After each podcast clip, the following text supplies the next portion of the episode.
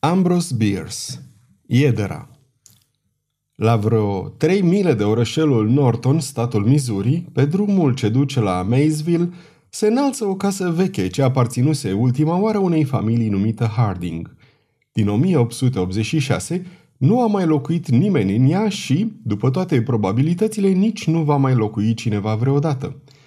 Timpul și antipatia vecinilor au făcut din ea un fel de ruină pitorească. Trecătorul, care nu-i cunoaște povestea, nu are motive să o includă în categoria caselor bântuite, deși de această nedorită faimă are parte tot ținutul. Îi lipsesc geamurile și ușile, acoperișul e spart în mai multe locuri și, rămasă nevopsită, șindrila veche a căpătat o nuanță de un cenușiu sumbru. Și totuși, aceste indubitabile semne ale supranaturalului sunt estompate în parte de frunzișul bogat al unei uriașe plante agățătoare ce acoperă întreaga construcție. Planta, dintr-o specie pe care niciun botanist nu a fost în stare să o identifice, joacă un rol important în istoria casei. Familia Harding era alcătuită din Robert Harding, soția sa Matilda, domnișoara Julia Wendt, sora acesteia și doi copii mici. Robert Harding era un bărbat tăcut și ursuz care nu-și făcuse niciun prieten printre vecini și nici nu părea dornic de așa ceva. Avea în jur de 40 de ani.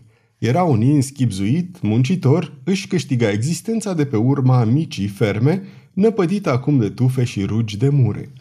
El și cumnata sa erau oarecum ostracizați de vecini care găseau că sunt văzuți prea des împreună, ceea ce nu era neapărat o vină, căci purtarea lor în asemenea ocazii nu era de natură să dea naștere la bănuieli. Codul moral al celor din Missouri este însă foarte sever. Doamna Harding era o femeie blagină, cu ochii triști și infirmă. Îi lipsea piciorul stâng. Într-o vreme, era în 1884, se auzi că doamna Harding a plecat să-și viziteze mama în Iowa. Cel puțin așa răspunsese soțul ei celor curioși, iar felul în care o spusese nu încurajase și alte întrebări. Soția sa nu s-a mai întors. Doi ani mai târziu, fără să-și vândă ferma sau avutul și fără să angajeze un agent care să aibă grijă de ele sau fără să-și ia cu el bunurile casnice, Harding a părăsit localitatea împreună cu restul familiei. Nimeni nu știa încotro a plecat, nimănui nu-i păsa la vremea aceea. Cum era de așteptat, tot ceea ce putea fi luat dispăru curând și casa părăsită deveni o casă bântuită. Într-o seară de vară, patru sau cinci ani mai târziu, pastorul J. Gruber din Norton și un avocat din Maysville, pe nume Hyatt, s-au întâlnit călare în fața fostei locuințe a familiei Harding. Având de discutat niște afaceri, cei doi legară caii și se duseră să stea de vorbă pe veranda casei. Unul din ei aminti în glumă de sumbrul renume al locului, dar remarca fu repede uitată și trecură la treburile ce le aveau de hotărât, tăifăsuind până pe înserate.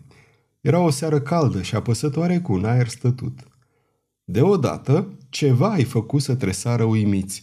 O lungă plantă agățătoare ce acoperea pe jumătate fațada casei și ale cărei brațe atârnau deasupra verandei, începu să se agite cu zgomot scuturându-și violent tulpina și frunzișul. Vine furtuna!" exclamă Hyatt. Gruber nu răspunse nimic, ci în tăcere îi atrase atenția asupra copacilor din jur al căror frunziș era nemișcat. Chiar și vârfurile ascuțite ale crenguțelor ce se profilau distinct pe bolta senină erau nemișcate. Cei doi coborâră în grabă treptele spre ceea ce fusese o pajiște și își ridicară privirile spre plantă pe care o puteau vedea acum în întregime. Continua să se frământe sălbatic, deși fără niciun motiv aparent. Să plecăm, spuse pastorul. Și au plecat. Uitând că mergeau în direcții opuse, cei doi călăriră mai departe împreună până la Norton, unde povestiră strania întâmplare unor prieteni discreți. În seara următoare, cam pe la aceeași oră, se aflau din nou pe veranda Harding, însoțiți de data aceasta de alți doi bărbați ale căror nume nu s-au păstrat. Misteriosul fenomen se petrecu din nou. Sub privirile lor, Iedera se convulsionă puternic de la rădăcină până în vârf și toți la oaltă nu reușiră să-i imobilizeze tulpina. După o oră se retraseră cu nimic mai luminați decât veniseră. În scurt timp, ciudățenia stârni curiozitatea întregului ținut. Zi și noapte se adunau acolo o mulțime de spectatori căutând un semn. Nimeni nu părea să-l fi aflat, dar atât de respectabili erau martorii menționați încât nimeni nu puse la îndoială fenomenul descris de ei. Dintr-o fericită inspirație sau un scop pur destructiv, cineva, nu se știe cine anume, veni într-o zi cu propunerea de a dezgropa iedera și, după multă chipzuință, hotărâră să o facă. Nu găsiră decât o rădăcină și totuși, ce ciudățenie! De la baza tulpinii, pe o distanță de vreo 5-6 picioare, rădăcina se afunda drept, străbătând un pământ afânat, friabil. Apoi se ramifica într-o mulțime de rădăcinuțe, fibre și filamente, împletite într-un chip cât se poate de curios. După cele scuturare de pământ, în fața lor se arătă o formă cu totul neobișnuită. Ramificațiile firișoarelor încolăcite și răsucite alcătuiau o țesătură compactă, prezentând, în formă și mărime, o uimitoare asemănare cu trupul omenesc. Avea cap, trunchi și membre, până și degetele de la mâini și picioare se conturau cu claritate. Mulți susțineau chiar că dispunerea fibrelor în masa globulară ce reprezenta capul sugera în modul său grotesc o față de om. Silueta era orizontală, rădăcini mai mici începuseră să se unească pe piept. Asemănarea cu forma omenească era imperfectă. La vreo 10 țoli, sub unul dintre genunchi, firișoarele ce alcătuiau piciorul se răsuceau înapoi. Figurii îi lipsea piciorul stâng. Concluzia era bătătoare la ochi – în agitația ce se stârni în urma uimitoarei descoperiri, diverse acțiuni fură propuse, dar abandonate din lipsa celor capabili să le înfăptuiască. Șeriful puse capăt disputelor, ordonând în calitate de custode legal al proprietății abandonate să fie scoasă rădăcina și să se astupe groapa la loc. Investigațiile ulterioare au adus la lumină un fapt deosebit de semnificativ.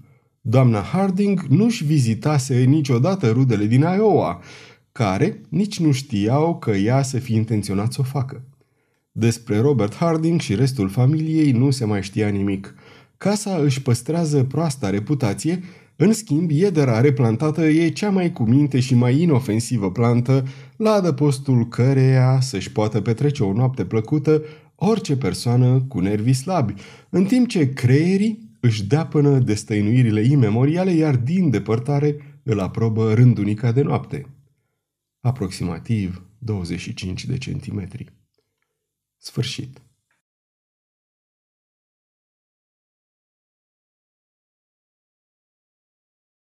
Aceasta este o înregistrare Cărțiaudio.eu. Această înregistrare este citită cu respectarea legislației în vigoare pentru site-ul www.cărțiaudio.eu. Copierea, repostarea, modificarea, multiplicarea, vânzarea, închirierea sau difuzarea acestei înregistrări fără acordul scris al Cărțiaudio.eu constituie infracțiune și se pedepsește conform legislației în vigoare. Pentru noutăți, vă invităm să vizitați site-ul nostru www.cărțiaudio.eu sau aplicația noastră responsivă pentru dispozitive mobile la adresa abonat.cărțiaudio.eu. Dacă vă place să ascultați cât mai multe cărți gratuite citite de mine, Valentin, sau de naratorii noștri voluntari, Vă invit să ne susțineți dând share pe conturile dumneavoastră de social media cărților noastre, dându-ne un like și, nu în ultimul rând, abonându-vă la canalele noastre de YouTube. Toate înregistrările Cărțiaudio.eu sunt din domeniul public și anume